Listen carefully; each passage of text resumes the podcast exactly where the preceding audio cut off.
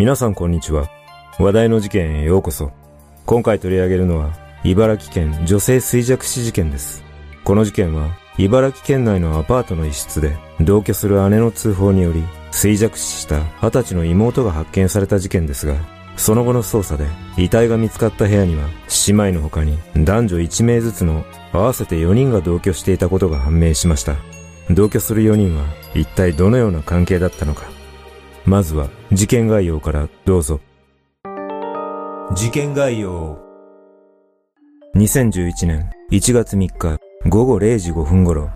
茨城県龍ヶ崎市のアパートに住む女性から妹が呼吸をしていないと119番通報があった。通報を受けた救急隊員がアパート1階の部屋に駆けつけたところ、2LDK の6畳間の布団で仰向けになって死亡している女性を発見した。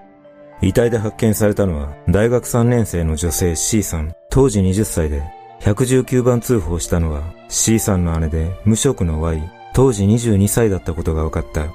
警察は Y から事情を聞いたところ、当初 C さんと二人暮らしをしていたと話していたが、その後の調べで、この部屋では二人の他に、無職の男 N、当時23歳と派遣社員の女 S、当時43歳の合わせて4人が同居していたことが判明した。そして司法解剖の結果、C さんの死因は外傷の傷口から入り込んだとみられる細菌が全身に回ったことが原因の衰弱死と判明し、体には打撲痕、火傷、擦り傷などが多数見られ、傷口は可能し、くるぶしの傷に至っては、壊死が始まっていたことが分かった。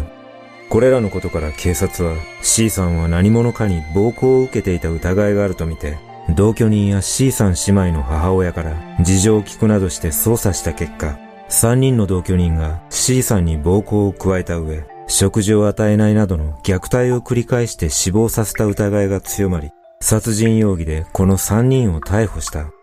この事件は実の姉が逮捕されたことでも世間の注目を集め、当初、謎の同居生活をめぐって様々な憶測が飛び交っていたが、捜査が進むにつれ、徐々に事件の全貌が明らかになっていった。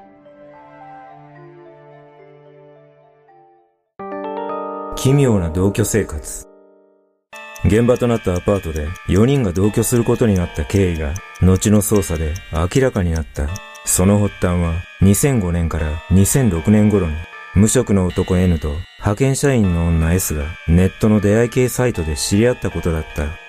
その後、二人は交流を深め、2009年には S が N を実家に連れて行き、家族に紹介するなどして親密な関係を築き、二人に結婚願望があったかは定かではないが、S の母親は N に対し、年齢差があるから娘との結婚は考えないでと話し、N は大丈夫ですと答えていたという。そんな N はずっと無職の生活だったが、実は声優志望者が数多く集まることで知られる会員数が数十万人の大手音声投稿サイトで人気投稿者としての一面を持っており多くのファンを抱えていた。そして2009年秋頃、当時大学生で声優志望だった C さんの姉は N のファンの一人だったことからサイト内で N と交流を深め、ある時 N が声優をやるなら東京だと Y に伝えたことがきっかけとなり、翌2010年、春に大学を卒業した Y は家族に声優の勉強がしたいと告げ、同年6月から実家の奈良県を出て、事件のあったアパートで一人暮らしを始めた。ところが、間もなくして Y の部屋に、無職の男 N と派遣社員の女 S の二人がやってきて同居を始めると、三人はお互いをサイト内のハンドルネームで呼び合うなど、奇妙な同居生活を送り始めた。当時3人のうち収入があったのは派遣社員の S だけで、Y は実家からの仕送りで生活していたため、無職だった N は S の給料と Y の仕送りの金を管理し、その金を生活費としてシェアする形で3人は暮らしていた。その後、同年8月、Y の妹 C さんは姉を心配してか母親に夏休みを利用してしばらく姉と暮らしたいと言い残し、大学に休学届を出した上で Y の部屋に4人で暮らし始めたところ、事件に巻き込まれることとなった。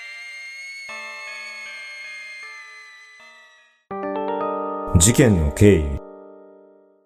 4人の共同生活が始まって間もない2010年8月下旬頃、C さん姉妹の母親のもとに姉 Y から借金が1000万円あるという電話があり、驚いた母親が Y のアパートに訪れると、無職の男 N は弁護士だと偽り、Y さんに1000万円を貸しているので、年内に返してほしい。今月分として5万円を立て替えてほしいと母親に嘘をつき、母親は不審に感じたが、現金5万円を N に渡して帰った。その後、同年9月中旬頃から N は C さんに対して暴力を振るうようになり、日常的に殴る蹴るの暴行を加え、同年10月中旬頃からは、さらに N の暴力はエスカレートし、C さんに手錠をかけて部屋に拘束し、背中に熱湯をかけるなどの残虐行為を行い、数日に一度しか食事を与えないなどの虐待を同年12月下旬頃まで続けた。実は C さんは N から暴力を受け始めた9月と10月上旬の2度にわたり奈良県の実家に帰省していたことが分かっており、その際家族に助けを求めるなどもなく何もなかったかのように再びアパートに戻り N からの暴力などを受けていたため誰かに助けを求めないように N に脅されていた可能性が高いと見られている。そして同年12月上旬、母親が C さんと携帯電話で会話した際、C さんはいつもと変わらない様子だったとされているが、これを最後に C さんと連絡が取れなくなっていることから、C さんはこの時すでに継続的な虐待の末に敗血症になっていたと見られている。その後も治療を受けさせることなく放置したことで C さんは帰らぬ人となってしまった。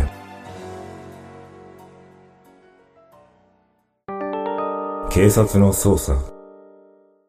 遺体で発見された C さんは極度に痩せ衰え、体に多数の傷があるにもかかわらず、治療などを受けた形跡がないなど、不審な点が多く見られたことから、警察は同居していた3人が何かしらの事情を知っているとみて捜査を始めた。2011年1月12日、警察は無職の男 N と派遣社員の女 S の2人が金銭に困り、共謀して C さん姉妹の母親から現金5万円を騙し取ったとして二人を詐欺容疑で別件逮捕した。調べに対し N は容疑を認め、騙し取った現金5万円は4人が同居していたアパートの家賃に充てたと供述し、一方 S はその場にいただけでやっていないと容疑を否認したが、警察は C さんの死亡にも関与しているとみて徹底的に追及した。その結果、1月22日、N が C さんに殴る蹴るの暴行を加えた上に、食事を与えないなどの虐待を繰り返し、衰弱していく C さんに適切な治療を受けさせないまま放置して死亡させたとして N と S を殺人容疑で再逮捕し姉の Y も同容疑で逮捕した。その後の調べで N は Y と S は自分に従っていたが C は言うことを聞かず無視されたので腹が立った。虐待を繰り返し死なせたことは間違いない。申し訳なかったと大筋で容疑を認める供述をしたが一方の Y と S は C が衰弱していくのは分かっていたが、殺すつもりはなく、死ぬとは思わなかったと容疑を否認した。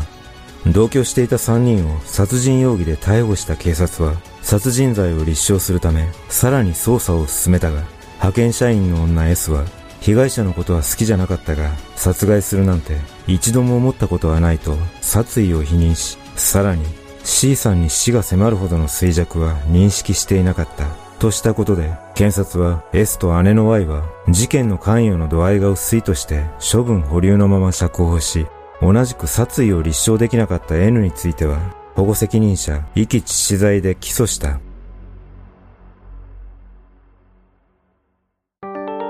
注目の裁判。事件の翌年、2012年から N の裁判が始まり、後半で検察は虐待の発覚を恐れて最後まで病院に連れて行かなかったと指摘し、敗血症と虐待の因果関係については、長期にわたる食事制限が抵抗力と自然治癒力を低下させたとして、N に懲役10年を求刑した。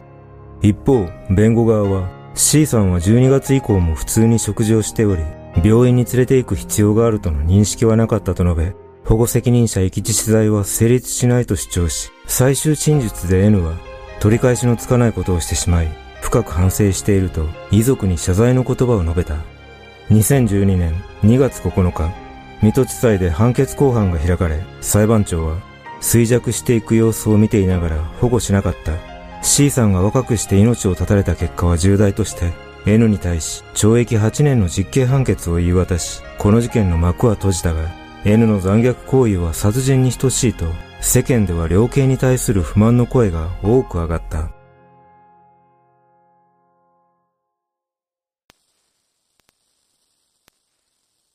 この事件は結果的に N を殺人罪で起訴できませんでしたが、暴行の内容などを見ると明らかに死んでもおかしくないような行為を繰り返しているため、やはり殺人罪を立証できなかったことは非常に悔やまれます。ただ、この事件で一番不可解に感じることは、なぜ実の姉である Y がこのような犯行にいわば加担する形になったのかということです。おそらく一種のマインドコントロール下に置かれていたと思われますが、私がこの事件ですぐに思い出したのは北九州監禁殺人事件です。一つ屋根の下に次々と同居人が住み始め、暴力などによって洗脳していく手法が非常に似ていると感じるとともに、N が仮に北九州で起きた事件を模倣していたとすれば、背筋が凍る思いがします。そして、派遣社員の女 S と姉の Y が、このような洗脳状態に陥ったきっかけは、二人が共に N と肉体関係にあり、相当な行為を N に寄せていたことが一つの要因だと感じますが、C さんだけは同じような状況にならなかったために、次は暴力によって洗脳しようとしたことが事件に発展したような気がします。おそらく S と Y は N に気に入られるために何でも言うことを聞き、全てを受け入れていたことで善悪の判断すら失っていたのではないでしょうか。皆さんはこの事件をどのように感じたでしょうか